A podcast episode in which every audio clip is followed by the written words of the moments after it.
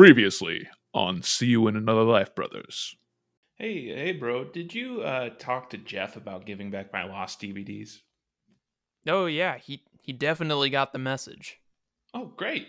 How'd he take it? Well, let's just say he's not uh, gonna be watching them anytime soon. Oh, wh- why not? Well, because they don't have a DVD player at the hospital. Wha- What? Why is he at the hospital? Because I broke both of his legs. What? Why would you do that? Well, you wanted me to deliver a message. I can read between the lines. I I just, I just wanted you to tell him I was displeased, not hurt him. Oh. I've got to go. Go where? To apologize to Jeff and his family. I kind of ruined his family reunion. Uh, yeah. Uh, tell him he can keep the lost DVDs. Hey, why's the raft on fire?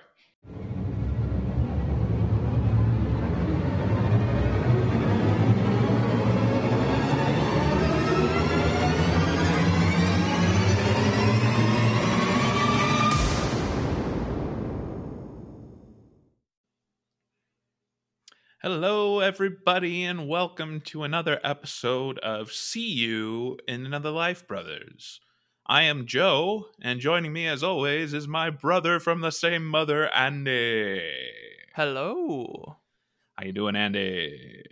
I am doing well. Excited to talk about a episode of Lost once again that I did not expect to be as great as it truly is. I feel like that's a theme of so many of these episodes so far.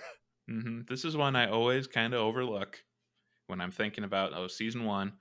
In translation, oops, I mispronounced it. Sorry. Here we go.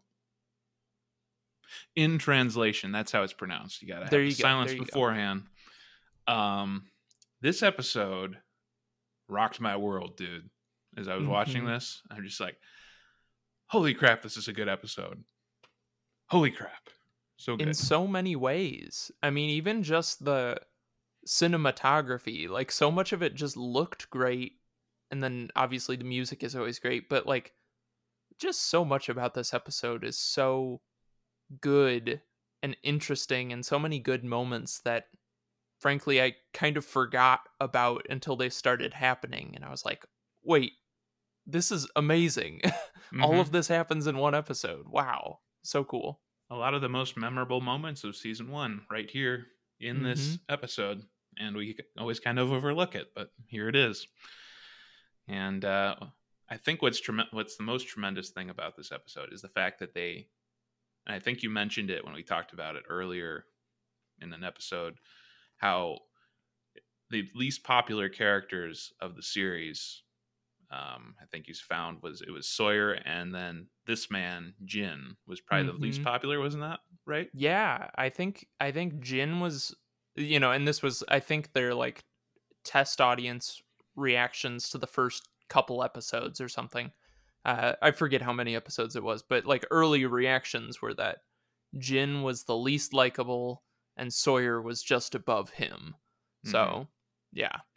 So they had some heavy lifting to do to try to make Jin a likable character, to make him, you know, to make you uh, empathize with him, and they they pulled it off. It's incredible Mhm. how they pull it off in this for a character who doesn't speak English, who's you know is that that's already a barrier where it's like we don't really fully feel like we can fully identify with him, and he's just so far all we've seen of him is he's this standoffish kind of guy who's seems to be mean to his wife and and then we saw in Sun's flashback in House of the Rising Sun that he does some stuff where he has some bloody hands and you go what is with this guy? They managed to pull it off in this episode so hats Mhm. off to the writers and the creators. It would be yeah absolutely totally agree. It would be really interesting to watch house of the rising sun back to back with this episode Mhm. um or to even just like put the flashback scenes together because so much of this episode is just you know the other side of the story of that one you know we saw sun's perspective and from her perspective it's just oh jin was a good guy and slowly became, you know, bad and so she wanted to leave him. And this episode shows the other side so we can understand his story arc. And yeah, it they just pulled it off. Like he goes from a very you know, hard to relate to character um who, you know, it's easy to dislike to someone that you really identify with and you can really sympathize with by the end. Mhm. Um yeah, it's it's just a really really good great storytelling. Uh, I love the way that they just take one episode we've already seen and turn everything about their relationship kind of on its head um, throughout each scene. Um, yeah, it's just really cool. for sure. I like how you mentioned, yeah, if you watch House of the Rising Sun and this one together, because it is, it's like watching two different worlds with what Sun is going through versus what Jin is going through. And I think that's kind of the point of this episode. I- Mhm. the title we need to address for a second. In translation, it's you know lost in translation. It really fits this episode because there everything in this episode, like last week we were talking about everything. The whole theme of the episode was clearly you know killing a man and the weight of that. This episode is all about communication and Mhm. how just terrible it can be when it breaks down. And I, I Jin and Sun throughout it, it's clear that they just they can't communicate anymore, and it's devastating. Uh, so they are Mhm. lost. Jin is lost in the translation with everyone else, but he's also in, lost in translation with his wife as well. So Mhm. it's tough. yeah i feel like i i tend to remember you know with that title i always associate it with the scene where they kind of play off of the audio of everyone's Yeah, they mix up the audio of everyone's uh lines uh, so that you're kind of hearing it from jin's perspective where he can't understand everyone. But it works on such a deeper level of the fact that all of these flashbacks of jin are happening kind of parallel to the flashbacks we saw of sun hmm but it's a completely yeah like a different world. You described it super well. Um Yeah. yeah it's it's wild what they do with with that in this episode definitely. So why don't we just jump right into this thing? Um, I love how this one begins. You know, we've been talking about the the openings of these episodes. For some reason, it it, it and it can kind of feel like it's almost a throwaway thing. How they start it with Jin just on the island, kind of looking out at the ocean, and then they cut to the flashback. I don't know why, but that for some reason that opening it just kind of sets a weird sort of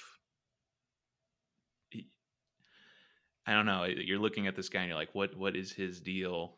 And they sort of draw you in with it in a weird way. It's very the silence, and then we're wondering what's going on with Jin. So mm-hmm. well the and i think it sets up a lot of the episode actually really well because so much of the episode um is jin kind of just being on his own Yeah. um you know and to begin with just him kind of staring out at the ocean and then immediately going to a flashback i feel like just sets up his character well for this episode where he's kind of a loner you know throughout the whole thing um Mhm. yeah just sets the tone for sure yeah, and so in the flashbacks, we kind of find out how he became this loner. Um, so it's I think it's important to kind of look at examine what went wrong here with Jin because we we open up with him and a Sun's father in this very uncomfortable scene right off the bat. We're, we're struck with the fact that okay he this is where Jin asks her father for permission to marry his daughter. Um I think the setting is significant. Uh, they're in his auto dealership. He's sitting there doing paperwork. And this is this is the moment where Jin, you know, it's like usually you, you take the father out to dinner or something, right? Or yeah, yeah, it, it's more of a you know relaxed and happy environment where you do it. They're doing it at his place of work. It's like Jin has an appointment to ask for his daughter's hand in marriage, which is significant. That's that's uh, that should be a red flag right off the bat. but- Oh, yeah it, it feels a lot more like he's applying for a loan or something you know Mhm. like he he's very formal and just kind of like nervous and and the guy is kind of not giving him much attention or anything. Yeah. And then Jin from like the very one of the very first lines sets up kind of the dichotomy in the episode where he says, I may be from a fishing village, but I have ambitions. Hmm. He's being very clear. You know, I I got this past where I, I am from this lowly place, but I want to go places. Um and he even says that uh he even lies to her father and says, My father is dead. That's how far he is willing to separate himself from his past. Mm-hmm. And uh, so he said, he tells his father, it tells Sun's father that he's, he has these ambitions. He wants to uh, start a restaurant, start a hotel, all these things.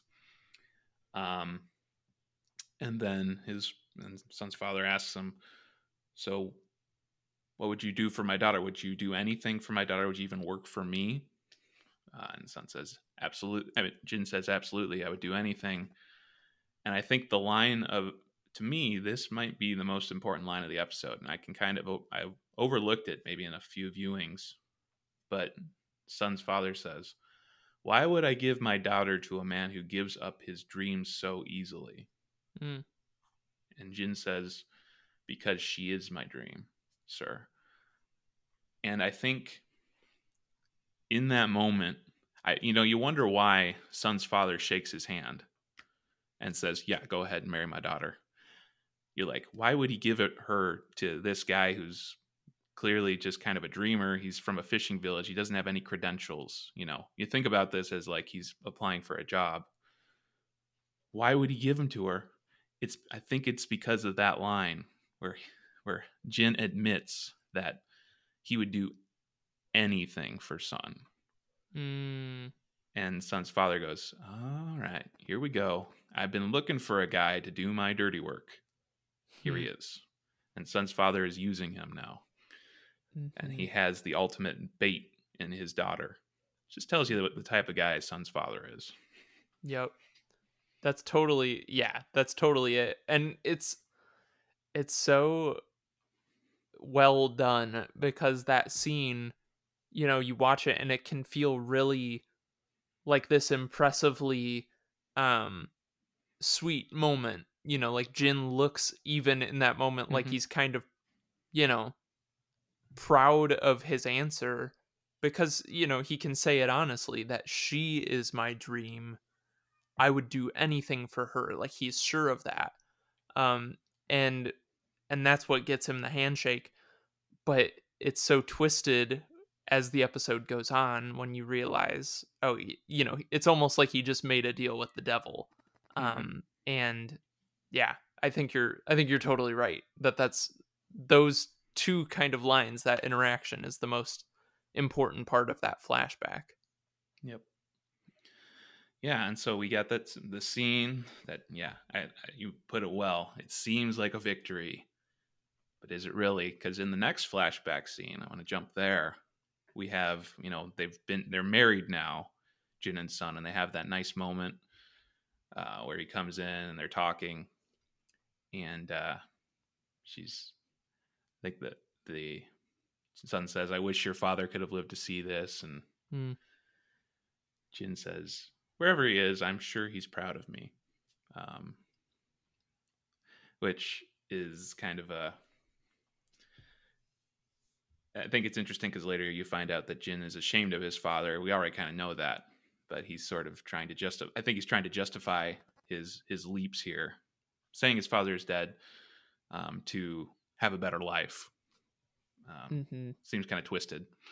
Yeah, yeah. It's almost eh, like he's trying to, yeah, make himself almost feel better about it. You know, like maybe, maybe if he could see how far I've come, he would Eh, you know maybe the ends would justify the means or he would he would at least think you know i'm proud of where you've come even though yeah it's twisted because obviously he's feeling shame for his father and hoping mm-hmm. that he would be proud but yeah it's a difficult situation because jin he has what he his his dream is Sun and it's like the end the ends justify the means. I think he's he's justifying it in his head. He's like, no, my father would. I've got a beautiful wife now. My father would be proud of me, even though I had to, you know, basically reject everything he stands for because to do to do it.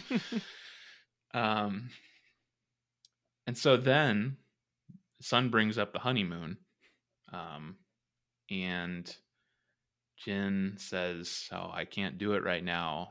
Maybe in a few months because he's got to do everything for her father. Her father's got him um, wrapped around his finger instead of him being wrapped around Sun's finger." Hmm. Um, I, th- I think Sun's perspective on I've always found it fascinating Sun's perspective on her father, um, because I think she just has such a simplistic view of it, or almost eh, eh, Sun. You know, she's from the upper class, and I would never characterize Sun as spoiled, um, mm. or anything like that.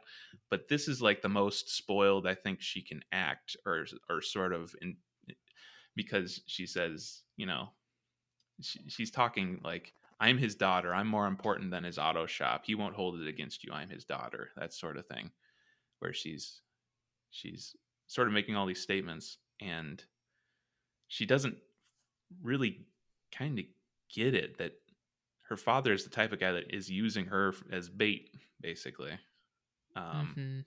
but she's got it in her head I mean, so maybe it's not spoiled it's it's what a daughter should think Mm-hmm.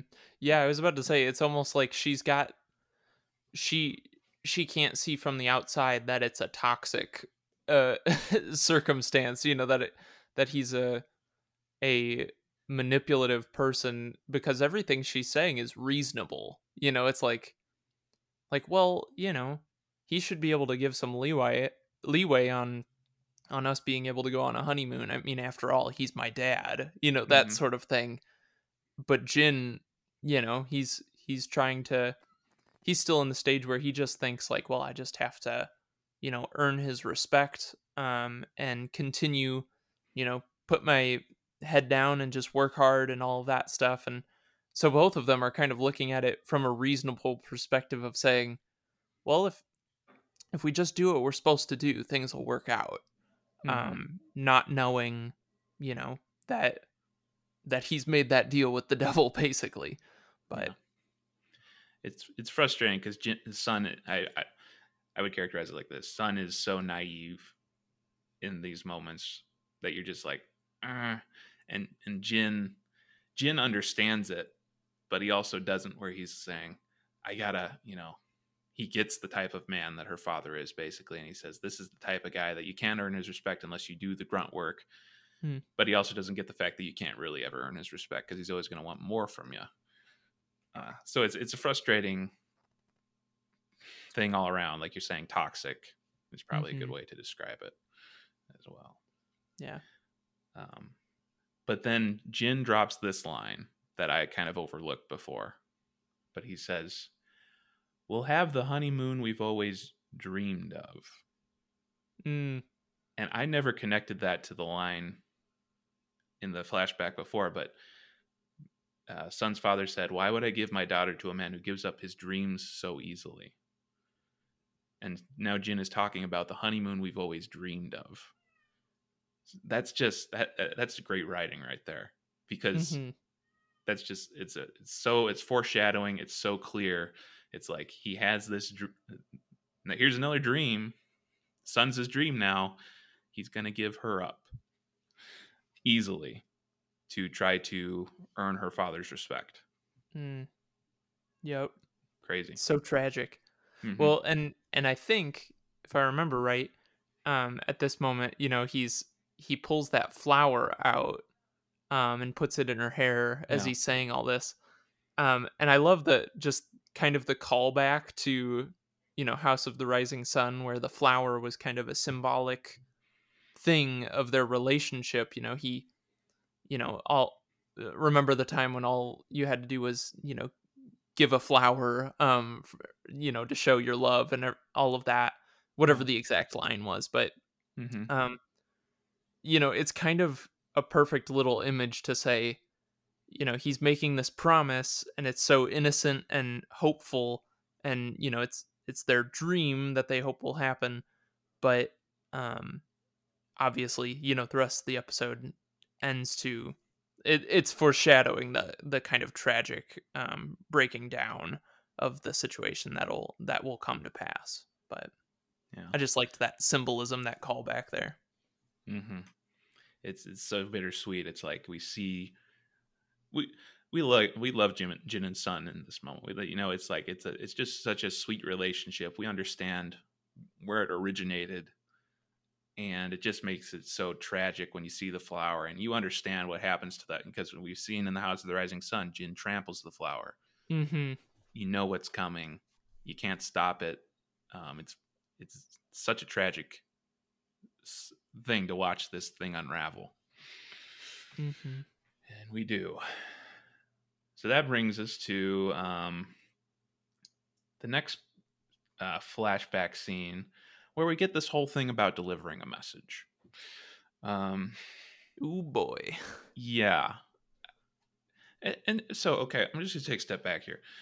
If you're Jin, if your Sun's father, um, and you hire a new guy, you need to do a little training when you got a guy on a job. That's what, you know, eh, that's usually how we, businesses run things. So you don't expect them to know how to do all the different procedures you have in place. So when he tells him to deliver a message, what he should have done in the first place is have someone go along with him like he does later and, you know, show him the ropes. Um, Maybe watch a training video. Explain Yeah. some of the jargon you're using, man. Deliver a message. Come on. mhm. How to deliver a message. Here's how you do it. Step one, make a fist. Step two, beat the snot out of a guy or shoot a guy and kill him. and dump Um, your car eight kilometers away or whatever, you know. Yeah, Ew. crazy. But so yeah, Jin, and you you- feel for Jin here. Um, he's been. Prom- I think that's another brilliant thing that Sun's father does. This brilliant. Sun's father is a con man. Sawyer and he, you know, get along in that he he butters him up by saying, "You've been promoted. Um, this is a more important job. Now you get to deliver my messages for me." Um, and so Jin, being the uh, very responsible guy he is, the the great worker he is, he's gonna. Oh yeah, okay, I'll go. I'll deliver the message. It's gonna get done just like the boss says. I'll go right now, and you just feel for them um, with just the awkward interaction there with the guy and thinking, and then he gives him the dog, which I, I thought is that the dog that Jin gives Sun in House of the Rising Sun. That was so the, I had that question as well. Um my only thing with that is um I was I was looking up stuff about the episode later and they uh someone called that a mistake Mhm. um because they said that it like those events are somehow I don't know if this is directly implied in the episode but they said in House of the Rising Sun you know he brings the dog home and it's young and then in the scene when he comes in later and he's got blood on his shirt and everything the dog is old Mhm. so it's supposed to imply the passage of time and Mm. somehow they were saying these scenes are supposed to take place within the same week i don't know how they got that from this episode or i don't know if that was directly said but anyway i i've always taken it to be that's the dog that he brings home but i don't know if that's if that's totally true Yeah, it doesn't make sense in the timeline, so I don't think it is. And it looks like Mhm. it's a big dog that the guy gives him, and yeah Jin gives Sun a small dog. So yeah, I don't think. I, yeah Which raises the question: What happened to that dog? But I don't think you want to know. Um, he probably gave it to Sun's dad, and then Sun's dad probably just said, "I don't want this dog," and took it out back. Had had his assassin take it out. I don't want to think about that. He did some villain things this guy's evil. Um, and so Jin fails to deliver the message. Um, we get this scene where they try to have the dinner afterwards, uh, which I love. I love the unspoken things between the lines there, where Sun has d- prepared a dinner so that they could have dinner together. She's been very intentional about it, which speaks volumes about the fact that they haven't been eating dinner together. Mm-hmm. Things like that. In this episode, they do it very well. It's very subtle things you can kind of see um, about their relationship without them actually spelling it out. Mm-hmm. Yeah. And uh, so they're having dinner, and then Jin is idealistic about not answering his phone, but he calls the home line. He, Jin, don't have a landline. That's the lesson here. don't have a landline. That pesky landline. Mm-hmm. Gets him. He knows it's serious because he wouldn't call the landline if it wasn't. Mm-hmm. and so Jin has to learn how to deliver the message. And that that scene is just chilling when they're driving in the car. Would you agree? When he's, he's Mhm. explaining to him exactly what's going down. Chilling. I feel like this is another one of those scenes that I I you know, i upon first viewing like I think I was young young enough to kind of misunderstand what happens in this scene. Mhm. Um because I don't think I originally realized that Jin wasn't supposed to get out of the car. yeah. Um, and that whole dynamic of the scene is so cool to me now. The idea that Jin, as he's driving, realizes what's about to happen and makes the decision to do something that is incredibly, you know, traumatic for him, but he knows that it will at least save that guy's life um because apparently this guy's about to murder him um or you know at least very much maim him or do something to a family member or something you know he's got a gun Mhm. Mhm. and Jin knows immediately what to do and he does it and he beats the tar out of the guy but he does it and tells tells him you know I just saved your life um and that completely changes I love how when we get that backstory moment it's so much bigger than we could have imagined you know uh in house of the rising sun when we just see that he's got blood on his hands it's like Mhm. well obviously he had to do something terrible um and sun has no idea what he did you know what Yep. he's capable of there but in this scene it completely changes all of that view. What he was doing was horrible but it was in order to prevent something worse from happening. Um and that's just such a cool you know way to uh, subvert your expectations of you know learning what this horrible thing that he did. It was actually to try and spare this guy from something worse. Yeah. um, yeah just a very dark chilling scene but very very well done Yeah, it gives new the significance to the line that Sun keeps using. He's she's used a couple times on the island when she talks to Michael. mm-hmm. I think she's talked said this to Kate too, where she said, "You don't know, you have no idea what he's capable of." yep Well, Sun doesn't have any idea what exactly.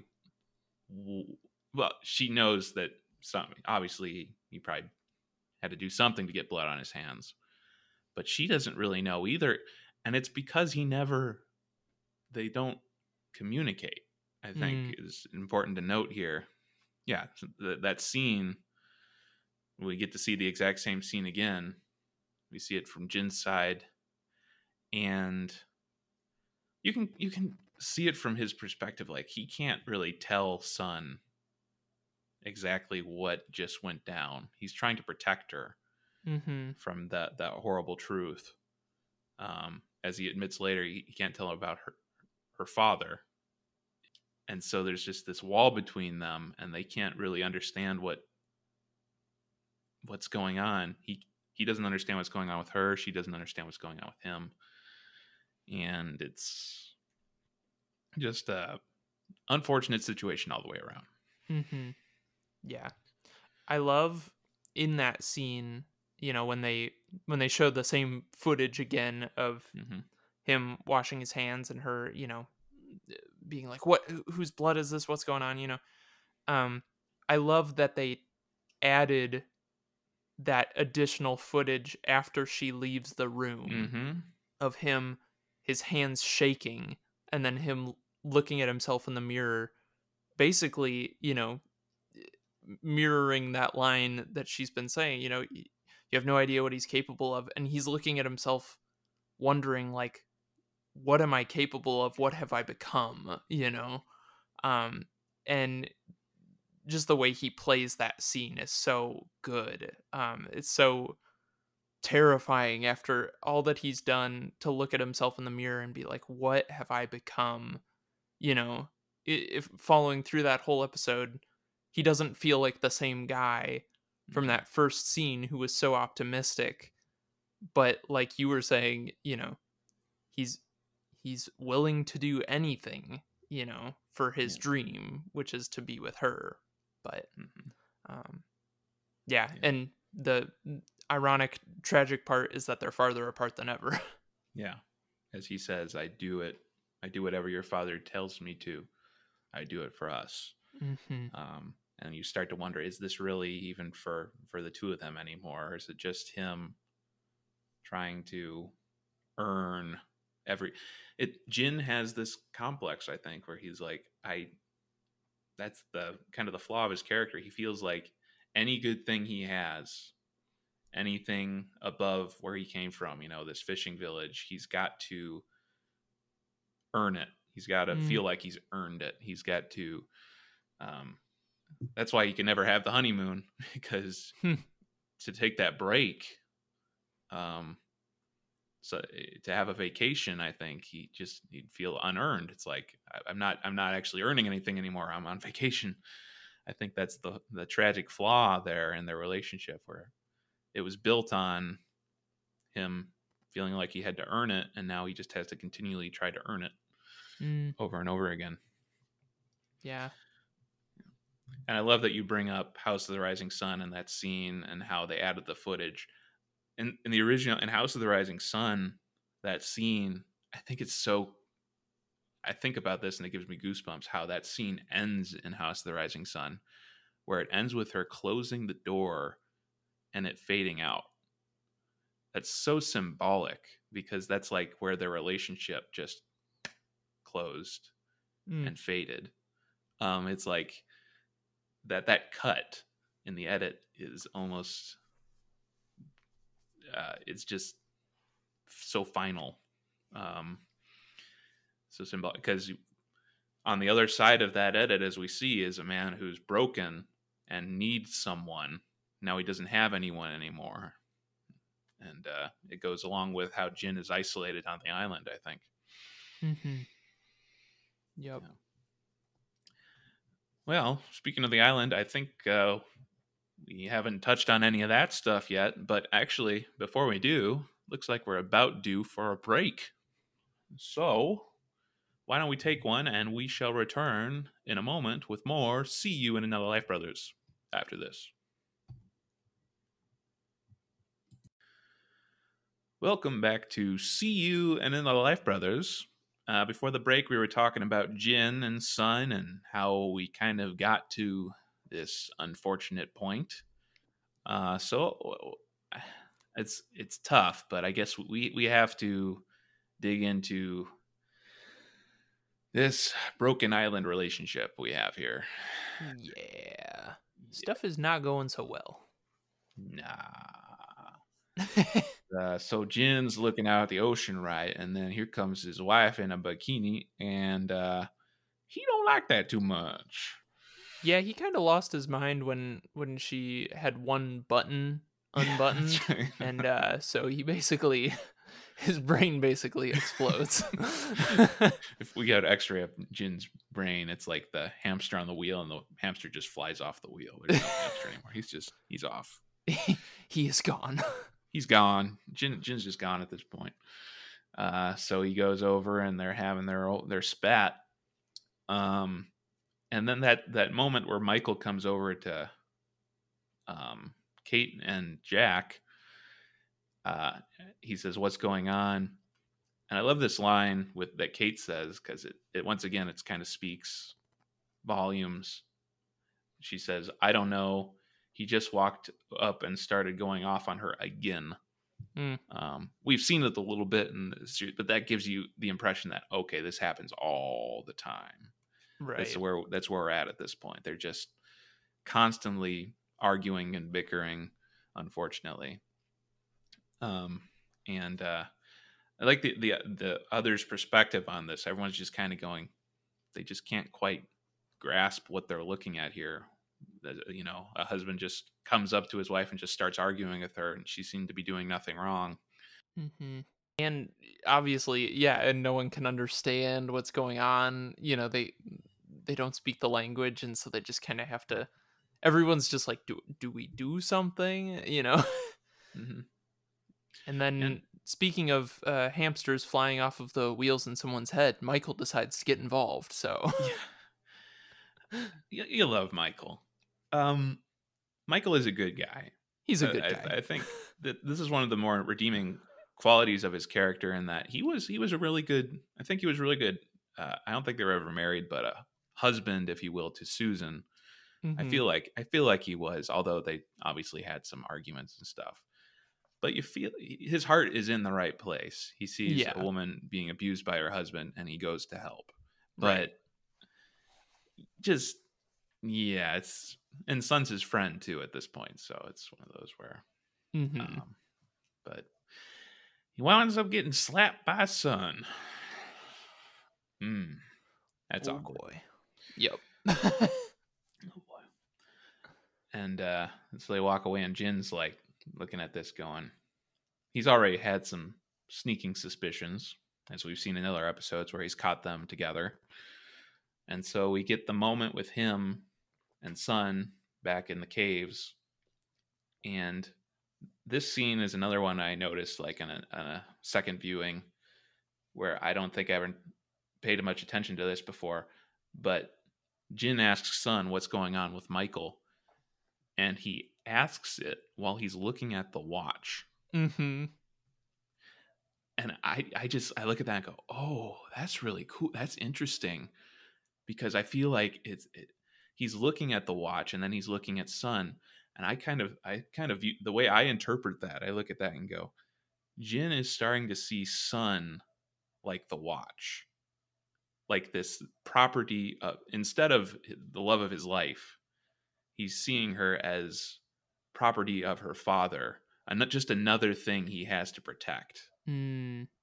that's the way I kind of I'm like, and so and that's where we see that this relationship is really on the rocks and fracturing because if he's not even seeing her as the love of his life anymore, just some another piece of you know her father father's property. Oh boy, that's where we're Mhm. at.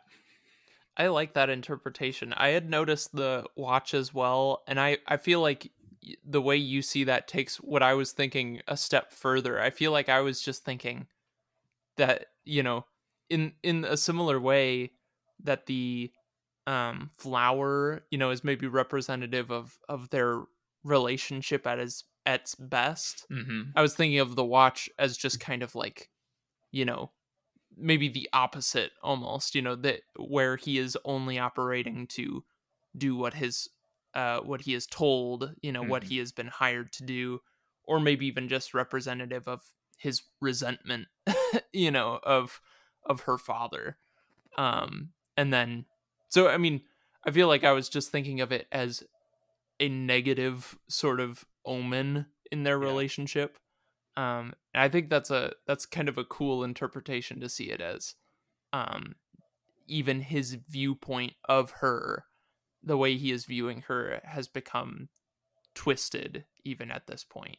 Um, in the same way as as the watch, but I think it's probably a combination of both of ours. We are talking. Yeah, I think that the watch it, it's a very heavy. It's full of symbolism of all sorts of things. mhm, and it's, it's just a dark symbol like you're saying the flower is the light and the the watch is the dark i, I agree um it's it's his her father's influence seeping into jin and turning hi- jin into her father basically is what's going on here and uh, Jin can't quite can't quite escape it. Um, and so uh, then we have Sun going to Michael and explaining that she slapped him to protect him um, from Jin because you don't know what he's capable of, which we already talked about. Sun doesn't really fully understand what what Jin is capable of either. Um, and so then after this, we see Jin sort of start to go off on his own, um, hitting some golf, hitting some rocks with a golf club. I like this moment with Hurley, and again and again throughout this, this season one, I've been noticing this over and over again. Hurley is such a good friend. Mm-hmm. I mean, Jin, Jin and Hurley were were you know at odds for so long there, and they finally kind of found a mutual respect. And so Hurley comes up to him and you know because he knows he loves to fish, and he says, "Hey, this might help you, man. We can go fishing together." Uh, just a, you gotta love Hurley. I I totally agree. I think like throughout these episodes we've been watching so far in season 1, I feel like you just see Hurley being um uh, you know, I feel like there's the obvious kind of leaders of the group like Jack and Locke and Sayid, you know, in different ways they're kind of leading. Mm-hmm. Um and then there's Hurley who is leading by just being a good friend to everyone. You know, just mm-hmm. seeing who needs help uh, or who might be an outcast or who, you know, just things they can do to support one another. And he's doing them. Uh, and it's just kind of a, a cool theme throughout throughout season one. Um, the way Hurley is just there to support everyone. Um, yep. yeah, I love that moment where he's just like, man, I'm I'm trying here, you know. I think of it sort of like Jack and Locke and they sort of are like the the boss the overarching bosses where they have these ideas they have these grand ideas live together die alone um, Locke is you know believes in faith he believes in something greater um, there's these lofty sort of ideas and here's Hurley in the middle of it all kind of just putting things into practice versus Jack and Locke or other characters who are kind of stuck in their own heads. And mm. Hurley is so I think that's the the beauty of Hurley. Um and he he understands it with Jin. He's like, You want to be an outsider, it's your business. Um he tried. Um and uh, Jin is just choosing to be an outsider at this point. Really, he kind of doesn't have any other choice other than Sun. So he's right. just kind of lost. I mean, he could have gone fishing with Hurley, but it's a tough spot. Mm-hmm. It reminds me of the that line from last week's episode with Sayid. You know, like uh, such an important line for the series as a whole. But when he said to Charlie, you know, you're not alone. Don't pretend to be. And then we get this episode where Jin really is kind of alone at this point um, with the rift between he and Sun because she's really the only one that understands him that you know literally uh, can converse with him um, but even when he's presented with something like fishing from from Hurley he's deciding to be alone instead mm. um, yeah and so then we get uh, I guess we have to take a little digression here to talk about the significance of what happens next because we we do see that Michael has made some serious progress on this raft. This this thing is coming together uh, as mm-hmm. Jack comes and visits him, and uh, we find out that Sawyer bought his way on. Of um, course, of course he did. Of course he did. Um, but there's only room for one more, and and uh, Michael is bound and determined to get this thing going and that's I think at one point he even says that's all I know. All I know is I I he he's basically kind of dismissed Sun at this point. He's like I'm just focusing on the just this raft, all it is. And Sun has put it into his head too. I think it's important that you know you don't know what he's capable of. So it all kind of forms that perfect um circumstance for what happens next uh, with the raft. Um, before that, we do get the scene with Kate and Sun where they're having kind of the heart to heart. And Sun tells Kate about how Jin was so tender, and Kate says, What changed him? Which I, Sun can't answer fully. I mean, she she probably has an idea that it was her father, but I, I think she's just still kind of mystified by exactly what happened Mm-hmm. as far as how Jin became that way. Yeah, it's kind of the question of the episode. What changed him? Like this is that's the story of of the flashbacks, you know. But- Mhm. Totally. And so then we get the raft on fire. Whew. Oh boy. Oh boy, the raft's on fire. Um, everyone's trying to go put it out. Uh, and I did like the the moment in there where well maybe we can talk about that later. I was gonna get into a little Michael and Walt stuff, but let's let's focus on Jin and Sun. We can talk about that a little later. Sure. Um, but back to uh, the, the raft's on fire, and of course, Michael's first instinct is that Jin did it. Where is he? And so Sun goes off to Jin, and I think this scene, um, where Sun Sun comes up and Jin is in there. Of course, he's trying to heal it, uh, care for his wounds and I think that the the the, the moment Sun sees this and immediately jumps to the fact she assumes that Jin burned the raft Mm. is significant. She doesn't assume the best in him, um, which I uh, is significant because before, you know, when he came home with blood in his hands in the flashback, she's this is that's like the first time where she's starting to assume the worst of him and now i think it's become sort of a habit where she's like i don't even know anymore i'm assuming the worst um he burned the raft Mhm. clearly this guy's a monster Yep. And I think on top of that, so she assumes the worst and then, you know, Yeah. contrasts what he's done with Michael was only doing the right thing. yeah And all of that is the worst thing that Jin could hear in that moment, you know? hmm And it shows the communication breakdown between the two because so Sun's trying to get information from Jin, and the only thing Jin says to Sun in this whole scene is Michael, and then he wa- runs off. That's all he hears. That all he's thinking of is that she's cheating on him with Michael or something like that. mm-hmm. He doesn't even. Everything else is sort of. Oh, someone burned the raft all he cares about is that and all sun cares about is everything else around it and so there's like two different perspectives that they can't see eye to eye Mm-hmm.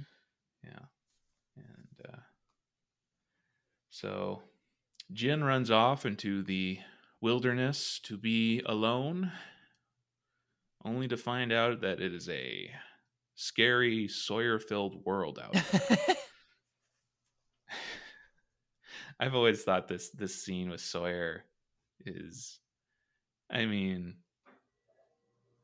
how how must that have been? If you put yourself in Jin's shoes, suddenly here's this this guy you don't understand what he's saying. All you know is he's kind of a schnook, and he's got a knife and he's he's tied you up and saying it's Lord of the Flies time. You can't understand that, but it just a crazy moment. Yeah. Yeah, the the fact that he's like, um, man, the the raft is burned down and I tried to fix it and my wife doesn't believe me and there's some some weird stuff going on between her and this guy. I'm just going to get off on my own. And then suddenly he gets kicked in the face by by this random guy who ties him up and pulls out a knife. It's like, man, he's having having a terrible terrible time. Mm-hmm. And I, and I think of this scene too in context of what we just talked about in Outlaws with Sawyer, um, where he had, you know, he had a chance in that episode to kind of come to terms with the fact that getting revenge isn't the answer. You know, Mm. tried to get revenge, didn't work, didn't ease his suffering, um, and he just didn't didn't um, come to terms with that. He sort of just said it's just a bore and moved on. And now he is fully on back into just a guy out getting revenge because oh, this guy burned my raft. I'm gonna hunt him down and tie him up and bring him back. He's gone full Sawyer again. That's a really good point. It it is interesting to see like where Sawyer's at in this episode from last week, you know. Mhm. Um yeah, yeah, he just kind of falls back into, well, I just have to do what needs to be done to get even with this guy, I guess, you know. And speaking of Sawyer, I just want to acknowledge I forget where it is in the episode, but there is a moment in this episode, either when the raft is burning or when he brings Jin back to the beach, where Jack just straight up says, Shut up to Sawyer. And it's the most satisfying thing um, Actually- in the whole world. It happens twice. It happens in both of those scenes. Oh, yeah. I'm glad you said it cuz I think in one scene he says shut up and then in the other one he's like shut it. it's just it's the most satisfying it's like one of those you know oddly satisfying videos i could watch it over and over again just, that's the stuff right there those two Sawyer says something to Jack and he just shuts him down. It's perfect. It's it's perfect. it is perfect um and so sawyer brings him back to the beach and then we get this scene uh what can be said about this scene So many the- things. so many things. Um, where to even begin? I guess I do like in this scene they bring it bring Jin back and they have that great moment where we're seeing from his perspective and he can't understand everyone. Hmm. But I like Jack's role in this scene where we see him trying to sort of fix the situation as Jack does, where he's trying to calm Michael down. He's trying to keep them from coming to blows. And then Sawyer and Sayid come in and just say, Nope, this is their fight. Let them do it. And we just see Jack just kind of the the the sheer frustration in, on his face in the moment where he's like, okay, fine, they have, I can't stop them. Um, yeah, it's Jack coming up against something he can't fix. Frustrating. There's a in that moment too, just kind of a funny aside. Um, the I forget what line he says now. Uh, it's killing me. I think uh, Sayid says something like, "He's right. This is between the two of them," or something like Mhm. that.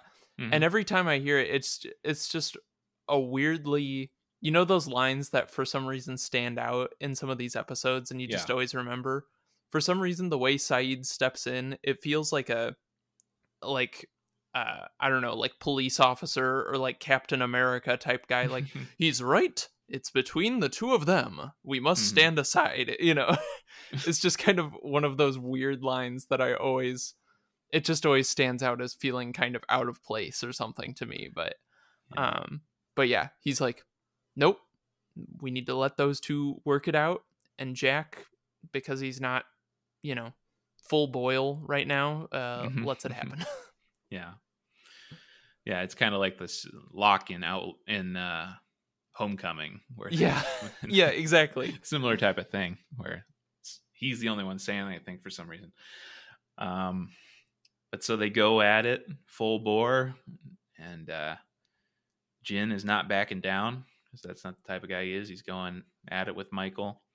Who knows what he's saying? I love how they don't subtitle and just kind of kind of leave it up to you to kind of interpret. I- Mhm. and I'm sure he's saying something like, "You are you think you can get away with being with my wife?" That's probably all Jin is thinking at this point. He's not even thinking about the raft. Um, although, no, I bet he is because then he turns to Sun, and we Mm. have the moment where he's saying something which must be, "Why do they want anything to do with me? I didn't burn the raft." Yeah, yeah, and uh, you know, part of me in this scene, it's almost like I don't know. I wonder. I I do like the fact that they don't give us the subtitles, so we don't know what he's saying. Um, but yeah, I wonder because he never fights back, and he kind of directs his attention to to Sun throughout. Uh, but he's also kind of addressing Michael. You know, it it feels like he's in the same way that he's like exiled himself in the episode like not allowing himself to be with others or even like go fishing with Hurley or anything like that.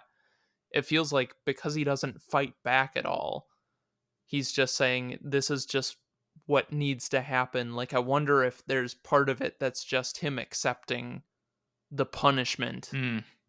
even though you know in this instance the specific instance of the raft like the punishment he's receiving he's innocent but you know maybe maybe he's allowing himself to be hurt because of the things he's done up until this point. Um i don't know i think that's been a, a question i've had with this episode anytime you know like uh, his motivations in this scene like what's going through jin's head. I think there's a lot of different ways you could look at what he's doing um in Yeah. not fighting back and and just kind of standing there and taking it I think you might be onto something there because I think that's the the direct opposite. You know, it Jin is the way I see him. He's he feels like he needs to earn all of his rewards. I think the the direct opposite and what the corollary is that he also feels like he needs to receive the punishment for all of his mistakes. He's Mm, not fully, you know, if he makes a mistake or if he, he does something wrong, um, if he's not punished for it, it's just i he he deserves it. Um, and I do think there's a line coming up later in the series, maybe this season, might be in the finale, but where he kind of expresses that philosophy, like he's Mm. he's being punished. Um, we'll have to wait until we get there because I don't fully remember it. That but- rings a bell though i think you're Yeah. right so i'm excited to get to that And so Jin, no matter what it is, whether it's good or it's bad, Jin always feels like it's all got to be on him. He can't accept anything that's not earned by him. Hmm. Uh, and that's really the kind of the flaw of him. That's why he gives up on his dreams so easily because the dream, he can never fully achieve it. It's always got, you know, it gets lost in the earning, lost in the struggle, lost in the responsibility. Mm, Um, but so then we have, we also got to think about Sun's perspective on this whole thing. Uh, it's a tough choice, tough spot to be in. Do you, you know, because you're the only one who knows he didn't burn the raft, and she can't help but speak up because she still, I think, somewhere deep inside her, she still loves him. That's what this shows right here.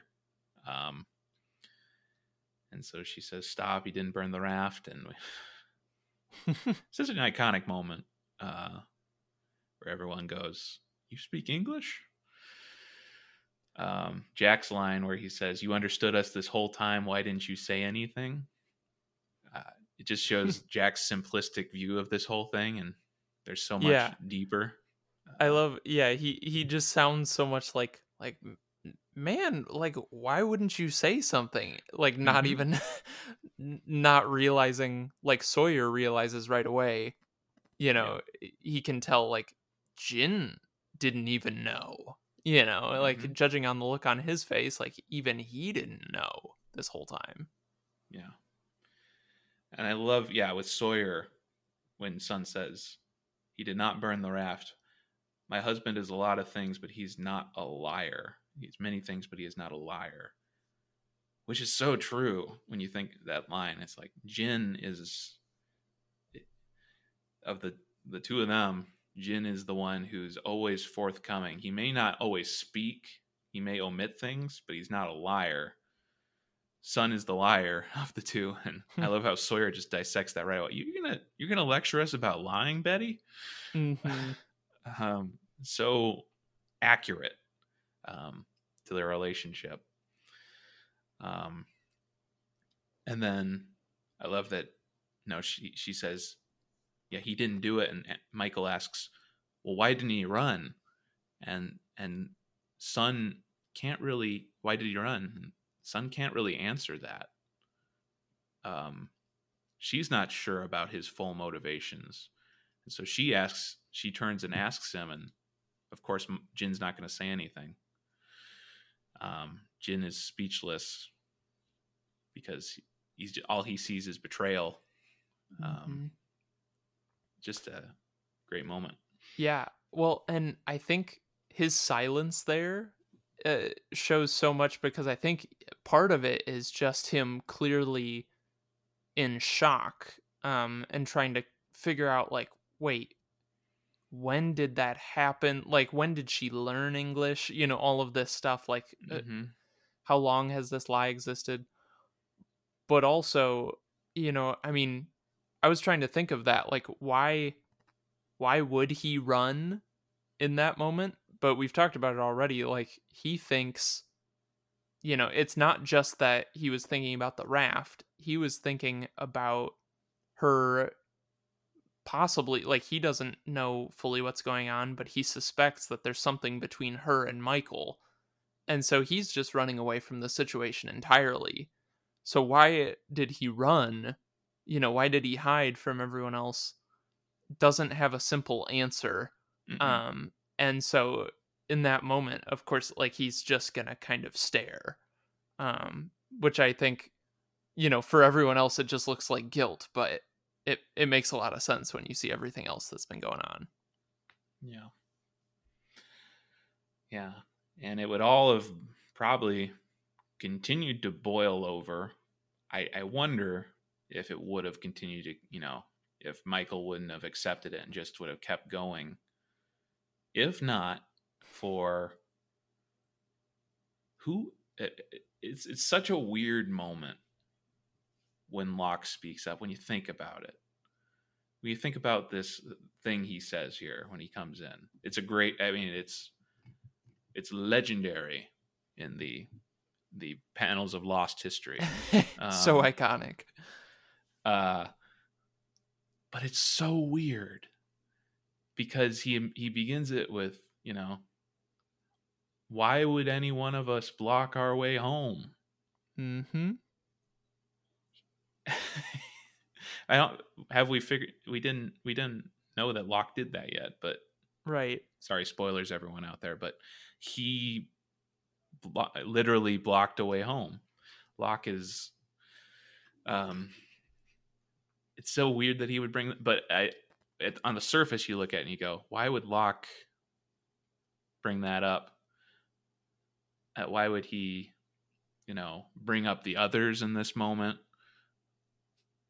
I think the the the key to it all is that Locke Locke is looking at this whole situation and he is just seeing people uh, relationships fracturing needlessly on this island where he tells Shannon later, you know, everyone gets a fresh start. He's looking at it going, these people just don't get it that, you know, we can all have a fresh start and I think he's like, I can't, you know, I can't reason with him and say this place is a place where miracles happen in this moment, obviously. So he finds a a new a villain that he actually, you know, the others. I think he kind of uses them in that moment. and Says they've attacked us, sabotaged us, abducted us. We're not the only people on this island, and we all know it. Um, he's basically trying to bring the team together in the only way he can at that point. He's being very pragmatic I don't know if he fully believes in or cares about the others at that. He's more, I think, Mike Locke is more concerned about the island itself, mm. But he's using the others sort of to as a, a scapegoat to try to get everyone to stop being insane in his perspective. I don't know what what what do you think about this whole Locke thing? Sorry, I kind of rambled on. No, that was great. No, I I agree with with what you're saying there and everything, and I I love so th- this whole scene, you know, they're the way they film it is really cool because they're kind mm-hmm. of just doing shots of everyone surprised watching what's happening unfold, you know, in this group standing all together. And then all of a sudden it feels like the cameras just suddenly notice this guy Locke walking up from you know outside of this group Mm-hmm. saying, you know, like we're all concerned about what each other is doing, but we've got this common enemy that we should be paying attention to. And it's like like you were saying, he sees from the outside that all of this is breaking down and he knows that the only thing to diffuse the situation is a common enemy mm-hmm. outside of all of them. And so he points to the most obvious thing, which is the thing that they've been ignoring anyway that there's other people on this island who apparently pose a threat.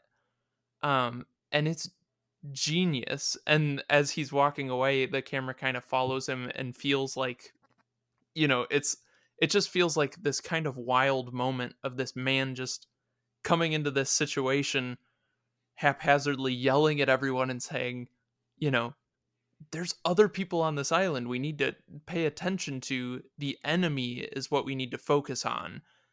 And as he leaves, then suddenly everything is just like diffused and they can all just like part ways at that point because Mm-hmm. what else do you do? Um, and I just love kind of the wildness of Locke coming in and shutting it all down, and then they all just kind of leave.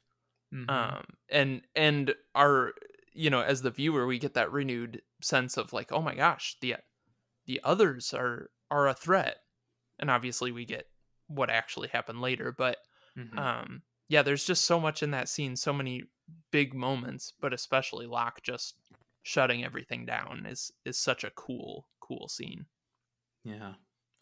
And as I'm, I'm thinking about that moment, and we think about Jin and Sun, we think about Jin, his perspective on it. Just some weird bald guy just comes in and starts yelling.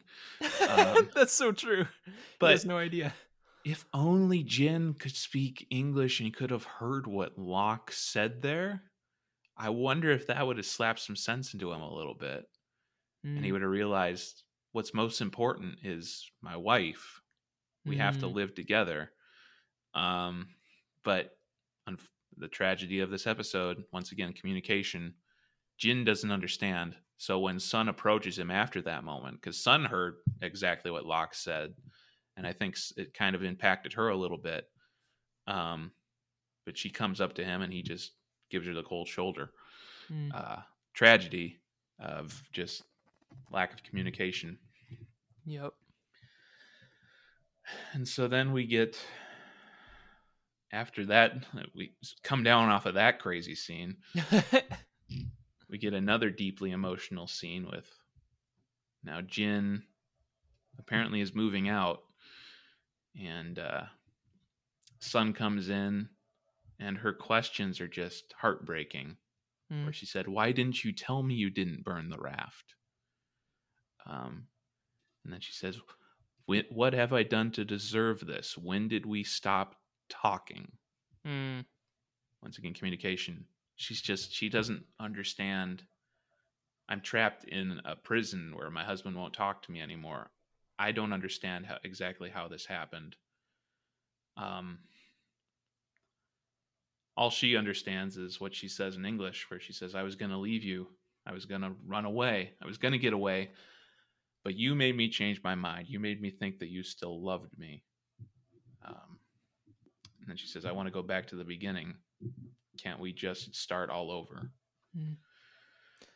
and that whole scene when she switches to speaking in english there that's one Mhm. of the most memorable moments in the whole series to me Yes. um just the i mean her delivery of that line you know i was going to leave you so it's so heartbreaking just the fact that she switches to english and speaks to to jin in english for the first time um to say you know what she can't actually say to him in a way that he would understand um but she just needs to say it uh, that she was going to leave. She was that close, but she believed that he was still, you know, going to continue uh, their relationship and now he's leaving like after all that when they could start over he's Mhm. leaving um and i feel like that's a really important theme for this entire episode you know we've talked about it already but can you start over um Mhm. what's holding you back from starting over um Yeah. yeah. i don't know that's that's one of those just big amazing moments of of this series to me Mhm. And I think as I'm reading these lines and thinking about her, yeah, it, the way she said it, Sun's perspective on this relationship, on sort of her her philosophy. When you think about Jin, as we've been establishing, Jin is responsibility. I have to earn everything.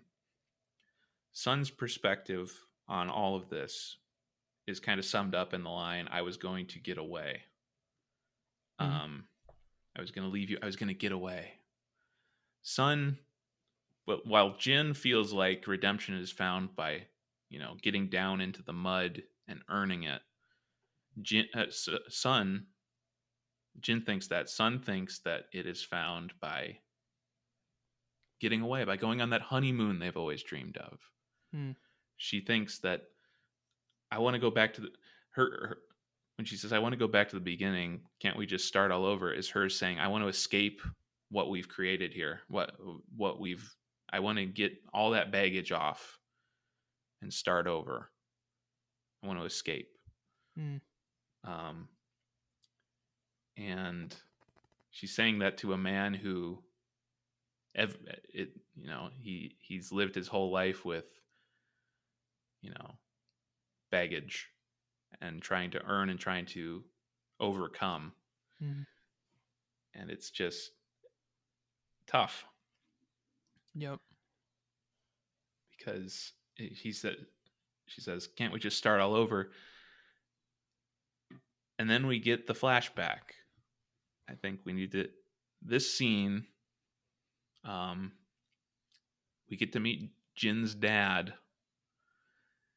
and i think jin's dad i know i've said rose is my favorite character in the whole show i mean favorite main character favorite character in the whole show it might might be jin's dad he this scene how can you not love him I know. Because Jin comes to him, you know, suit and tie.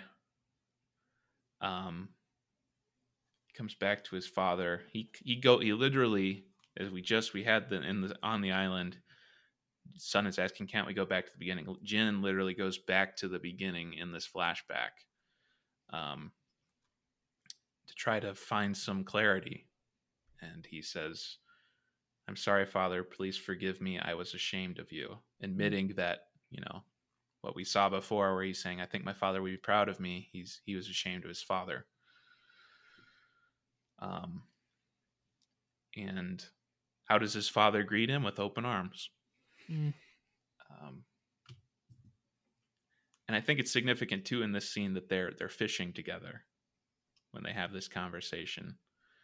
Um I think the whole fisherman thing with Jin, like Hurley trying to get him to go fishing, Jin is a fisherman. Um, as much as he wants to, you know, try to be like a restaurant owner or someone who's at the, at his very core, he's a fisherman.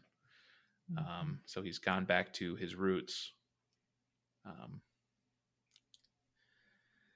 and so we get that moment where Jin it really comes clean to his father and he says we, he's t- talking about Sun he says we don't talk anymore because I can't tell her about her father. Hmm. In a good world, she would hate him, not me. You could dissect that line. that that's from Jin's perspective, the good world is that Sun hates her father, right um, not him. Um, but he's become her father. Uh, Mm. And he just thinks that it's too it's too muddied, too messy to get anything further. And then Jin's dad says, maybe my favorite line of the whole episode, maybe top ten in the whole series. Jin, it is a good world.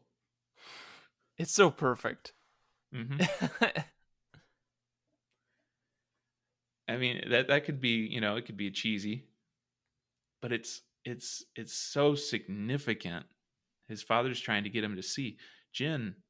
It's a good world. You don't you know life. You don't have to live with all of these what he's making for himself these responsibilities. He's he's he's manufacturing all of this on himself. Jin's father's like, no, it's a good world. You can you can uh, overcome. Uh, you don't have to live with your baggage. Mm-hmm. Um, but then Sun, no, Jin comes right back with, "You don't know what I've done." Once again, putting it all on himself. Uh, I deserve punishment. And then Jin's father, a la, I mean, you can't you can't watch the scene. I think you'll agree, and not think of the parable of the prodigal son. Yep. Oh, for sure. Yeah. He says, "You're my son. It does not matter what you've done." That's Um, uh, I feel like that's my favorite line of the scene. I That's love great- that. That's a great line. hmm Jin's father is a dad. He, he, you know, we've seen a lot of bad fathers in this series. Jin's father is a good father because that's how a father should see a son. hmm Um, and and Jin just can't fully accept that. He says, I, "I wish I could start over. Why can't you?" Jin says, "I have responsibilities." And So Jin is still, as we see, he's still suck, stuck. Um, even though his father is is opening his arms and saying, "Live like I do, live free." He just can't bring himself to fully do that. Mm-hmm. Yep. And yeah, the the tragic, you know, obviously irony of the scene when juxtaposed with the on island moment that it's paired with is that both Jin and Sun want to start over, but neither knows that the other, you know, I mean like Mm-hmm. uh, lost in translation. I mean, it's right there that that they both want to go back. We have to go back um to the beginning, you know, but they they can't. Um and they're just it's like they're ships in the night, you know, they're they're missing each other. Um and now, you know, once again that question uh what's stopping you from starting over? Um kind of comes back to what's going on on on the island i guess you know with with Yeah. jin and sun like what if he wanted to start over then why can't you now you know Yeah. so And I think, yeah, we come back to the island and the the climax of the whole episode where Sun is inviting Jin to start over, and Jin, I think it's significant that before he goes to say something and before he does, he looks at his hand. It's all bloody. Mm. And I think in that moment he, he looks at that and he go he, he remembers that he- all the terrible things he's done and he says it's too late because from Jin's perspective there is no escape. You live with all of the terrible things you've done Mm. and you're punished for all the things you've done. So I, I that's how I see it. That's why he walks away. Um and I think Sun sees it in a different way. Sun sees it like he doesn't love me Mm. anymore. Uh, but that's not the truth. Jin loves her, but he doesn't deserve her. I think is what at the end of the day that's where we're left. Mm-hmm. Yeah, and yeah, and like we've been saying, it ends. You know, their storyline here ends with them to both on completely different pages of what what is going on, and now they're in, you know, physically different locations too, with her at at the caves and him apparently going back to the beach to Mhm. help with the boat. yeah mm-hmm. I love that moment when he comes back to Michael. Just the look on Michael's face. what? Boat. boat. But it speaks to who Jin is. He needs to earn something. So this is his new project. This is how he's going to figure out how to make his some sort of dream a reality again by Mhm. helping Michael with the boat. Yep. Yeah. Jin and Sun. Boy. It's complicated. It Jin and Sun. It's complicated. That's that's their tagline. Gotta love them. what a what a uh, they they took the idea you know the writers of lost i just love the fact that they they took the idea of having a couple and you know i mean they're they're the only at this point in the series they're the only like main characters that are a couple um and they were together on the plane so we've got the opportunity for flashbacks between the two of them I just love the fact that the writers took the opportunity to, to do two different episodes, Mhm. kind of centered on the two of them, and you know e- each separate. You know, the first one on Sun primarily, and the second one on Jin primarily, in order to tell the ways that they're they've become separated. You know, they've become kind of estranged from one another over time Yep. um like that's just such a cool way to sh- bring us into into their story um wh- I, when i was looking up stuff about this episode there were the reviewers did not actually love this episode Really? um like they they didn't uh it wasn't like a, a negatively reviewed episode really but um reviewers basically said like um they they were disappointed in the fact that it didn't advance the like main storyline much Hmm, um yeah. which i think is a cheap shot because um and i think like with with us doing this podcast i feel like our whole thing is going back and showing all of all of the things that people have overlooked in in the series but the thing i love in these episodes especially is just the fact that um they're doing such good storytelling and creating interesting characters all along the way and i think both of us watched this episode and we were like wow this is so amazing. And i mean truthfully like it doesn't do very much in the grand scheme of lost and the mythology and everything but it's such a good story like just so so well told um Mhm. and to me that's that's what lost is so yeah, I, I get you know people would be like, yeah, not a lot whole not a whole lot happens here. They don't address the hatch. They don't talk about. well, They mention the others. They you know the raft gets burnt. I mean, we move step back. We don't go and step forward. yeah even. that's true Um, but I agree. Here's the way I see Lost. The more and more I watch it, it's sort of like uh, I think other people see it sort of like a novel.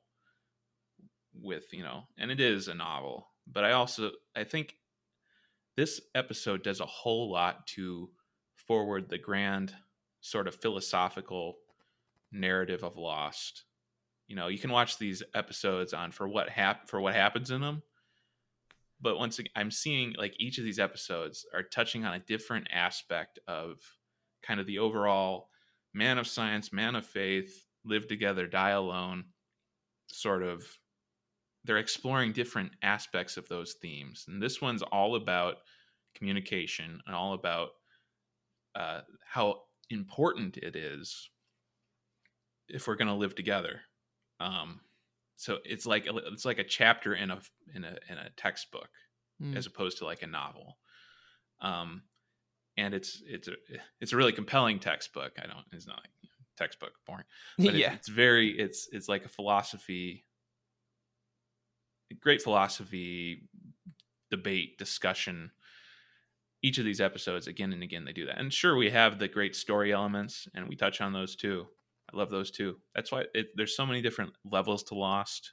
You can appreciate all of them, and that's why throughout it, I, I think the whole series as a whole is super strong because it always stays strong on that level, even if you can quibble about oh you know this or that or uh, with what happens or you know uh, oh the the smoke monster they never really and that sort of thing Mm-hmm.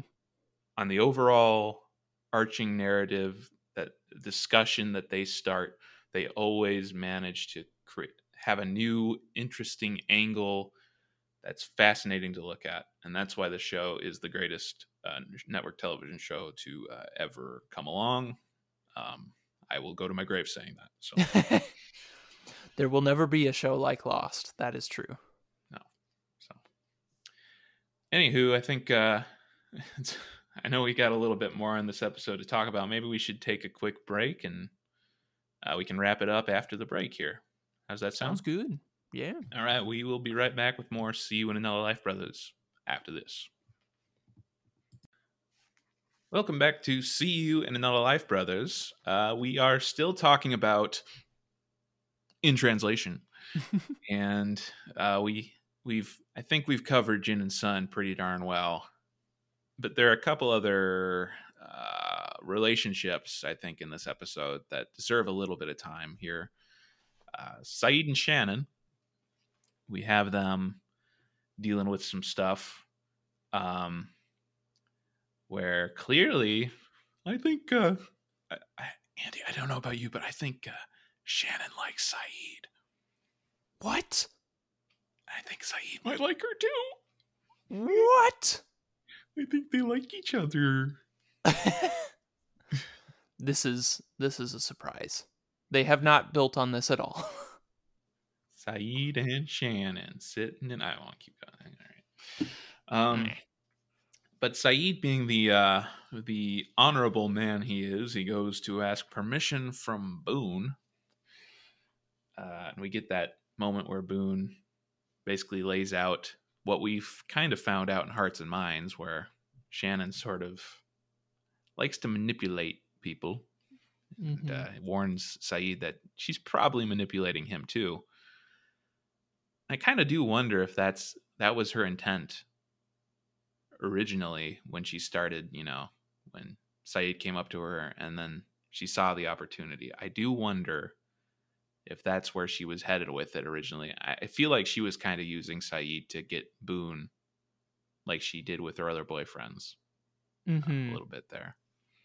yeah it it does feel a little bit you know it's it's kind of hard to tell because they don't really i feel like they don't really show it from shannon's perspective Mhm. um we've we've kind of seen more of shannon from boone's perspective in Yeah. that way um so it is kind of hard to tell like you know and and even those first couple scenes of this episode you know she she even references you know he's like how did you learn to tie a knot like this and she says i dated a guy who uh was into sailboats or what whatever it was you know Mhm. um and so like even just stuff like that hinting at you know she uh, has dated guys and gained knowledge or you know gained stuff from them through that um and then boone saying what he says you know um it it kind of hints at maybe she really is just you know uh using Sayid. You know, it's kind of hard to tell. It it seems to fit the narrative pretty well from Boone's Mhm. perspective at least. Um so I I- I think it is kind of ambiguous. I, I like the fact that we don't know for sure at the beginning there. Yeah. But so Sayid, not wanting to be used, uh, lays it out to Shannon that uh, I'm not I'm not into that. and Shannon immediately realizes what you know he's been with Boone, been talking to Boone. Um, and so we kind of do. We, uh, we don't get Shannon's perspective on anything until season two when we finally get her flashback episode. Mhm. So, but at the same time, we kind of see a little glimpse here in the moment where Boone's not entirely innocent in this whole thing, um, necessarily. Where I do think um, maybe Boone has this perspective that Shannon, you know, she's just manipulating these guys and she doesn't really care about them at all.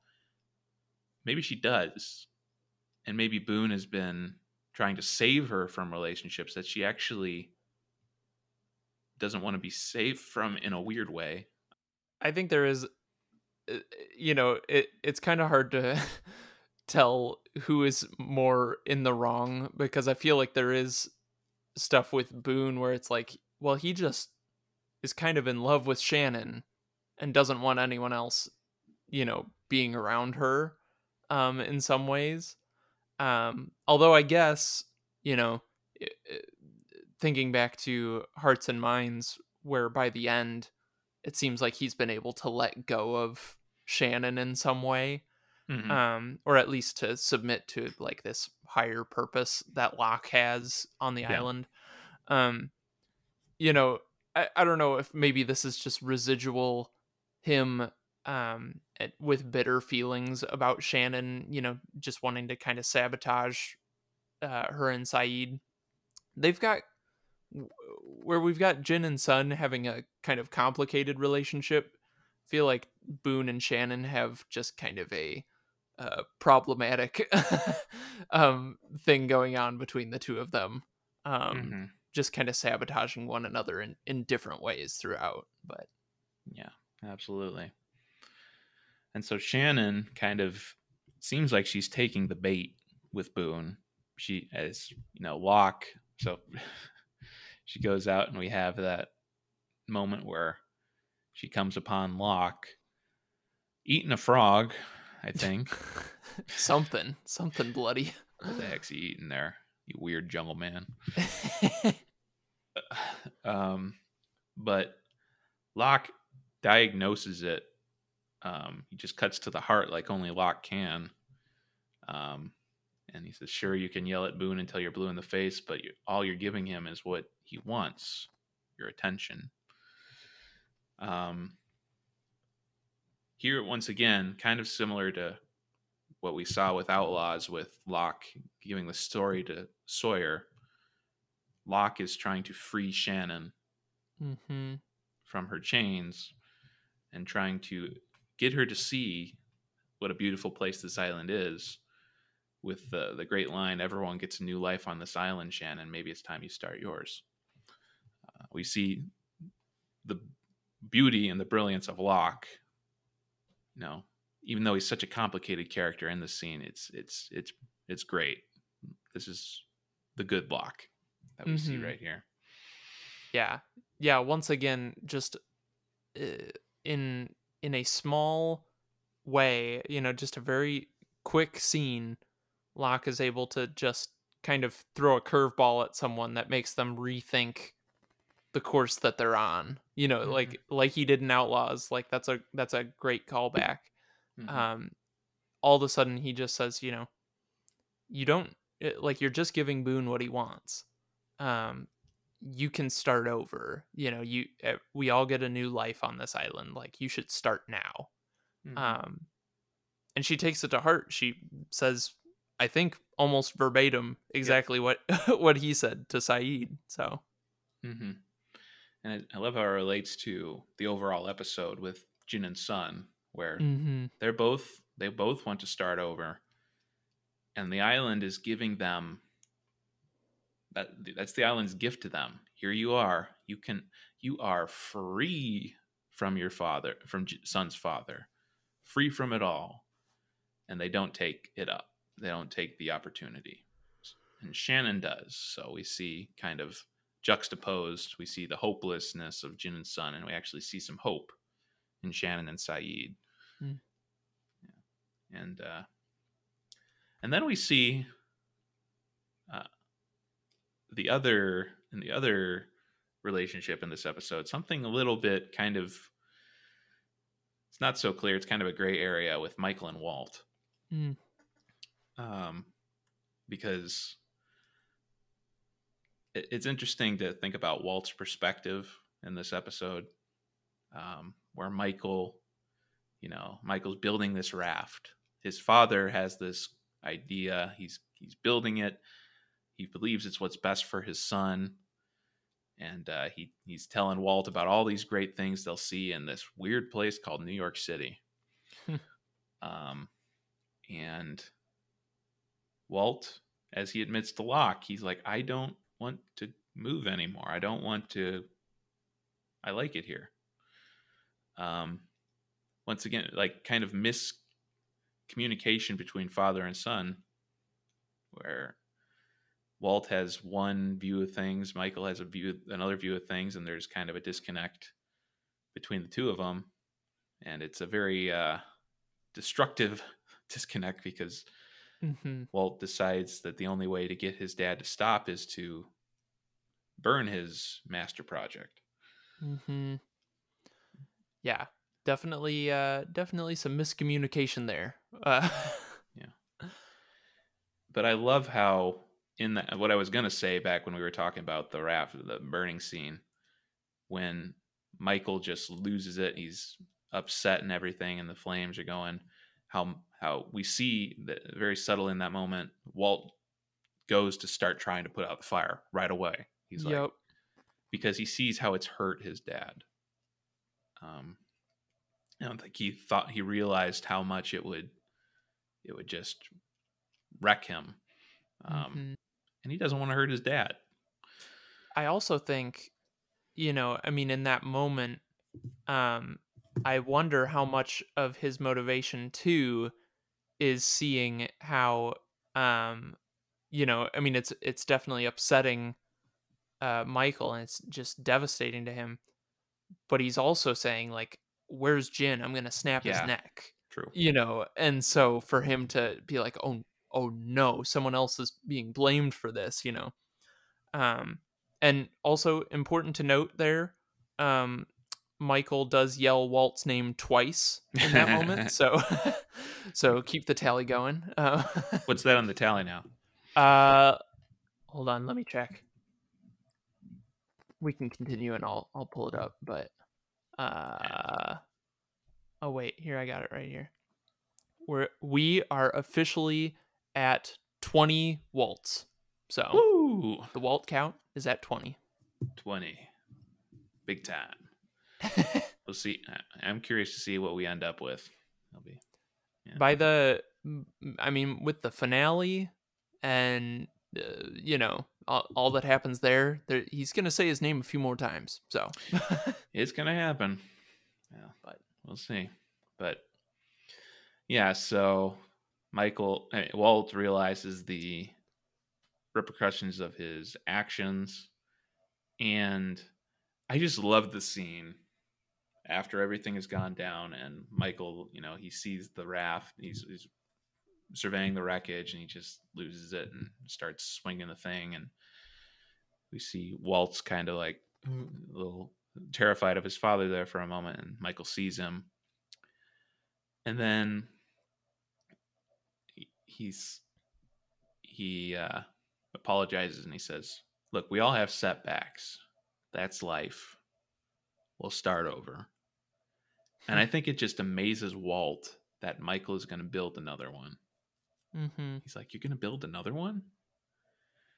And i think there's there's just something in that where i think that's kind of an aspect of their relationship. My, walt hasn't had his true father throughout his life and he's been kind of going from place to place kind of untethered and now suddenly he sees this man who you know he is faced with an obstacle and he doesn't just run away from it he stares it down and says, "We'll try again."